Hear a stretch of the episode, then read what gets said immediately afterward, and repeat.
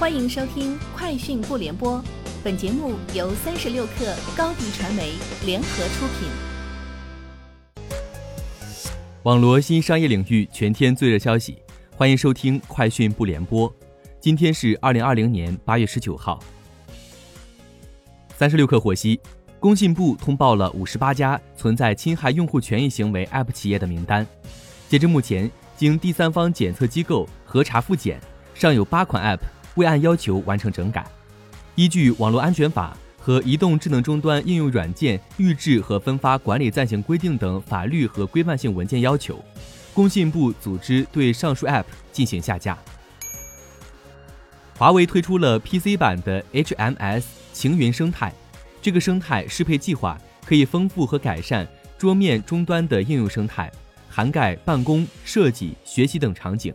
从适配清单来看，目前适配晴云生态的软硬件已经有四百五十八款，包括业务系统、办公外设、社交应用、游戏娱乐等。近日，小米集团连续涨近百分之四，报十七点九二港元。市值四千三百二十点一一亿港元。此前，小米十周年感恩季终极战报出炉，全平台总支付金额超八十五亿元。最近，免费上网平台 WiFi 万能钥匙启动同舟计划，计划投入十亿流量资源，帮助地面门店在线下吸引客流，提升转化，促进销售。同舟计划将在南京、重庆、郑州、杭州、成都、长沙、东莞、西安八个城市启动，重点扶持餐饮美食、酒店旅游、休闲娱乐、教育培训、商场零售等商户。据一邦动力报道，小红书直播间可以挂淘宝链接了。对此，小红书方回复称，该功能目前处于测试阶段，只有小部分链路开放给淘宝。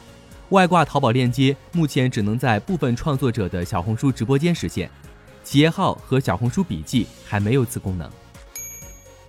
丰田汽车已与亚马逊旗下子公司 AWS 将在汽车技术研发方面加强合作，两公司将建立一个云服务平台，以管理丰田汽车的全球数据并实现商业化。丰田汽车表示，该云服务平台将使其能够处理和分析数据。这些数据可用于开发车辆服务，包括乘车和汽车共享，以及基于行为的保险和维护通知。据国外媒体报道，美国太空探索技术公司 SpaceX 成功发射了第十一批星链互联网卫星。据悉，这是 SpaceX 自2019年以来第十一次执行星链卫星发射任务。此次发射使得入轨卫星总数达到653颗。如果包括2018年发射的两颗圆形卫星，入轨卫星总数则为655颗。印度《斯坦时报》报道，苹果正计划在印度本地生产 iPhone 12系列，新的印度制造 iPhone 12机型将在明年年中准备就绪。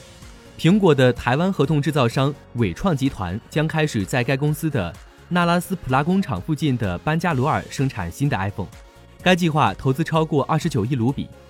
伟创还计划为新工厂雇佣一万名员工，该制造工厂预计将于今年十月全面投入使用。报道称，大约一千名工人已经开始在伟创计划工作。以上就是今天节目的全部内容，明天见。欢迎添加小小客微信 xs 三六 kr，加入三十六课粉丝群。高迪传媒为广大企业提供新媒体短视频代运营服务，商务合作请关注微信公众号“高迪传媒”。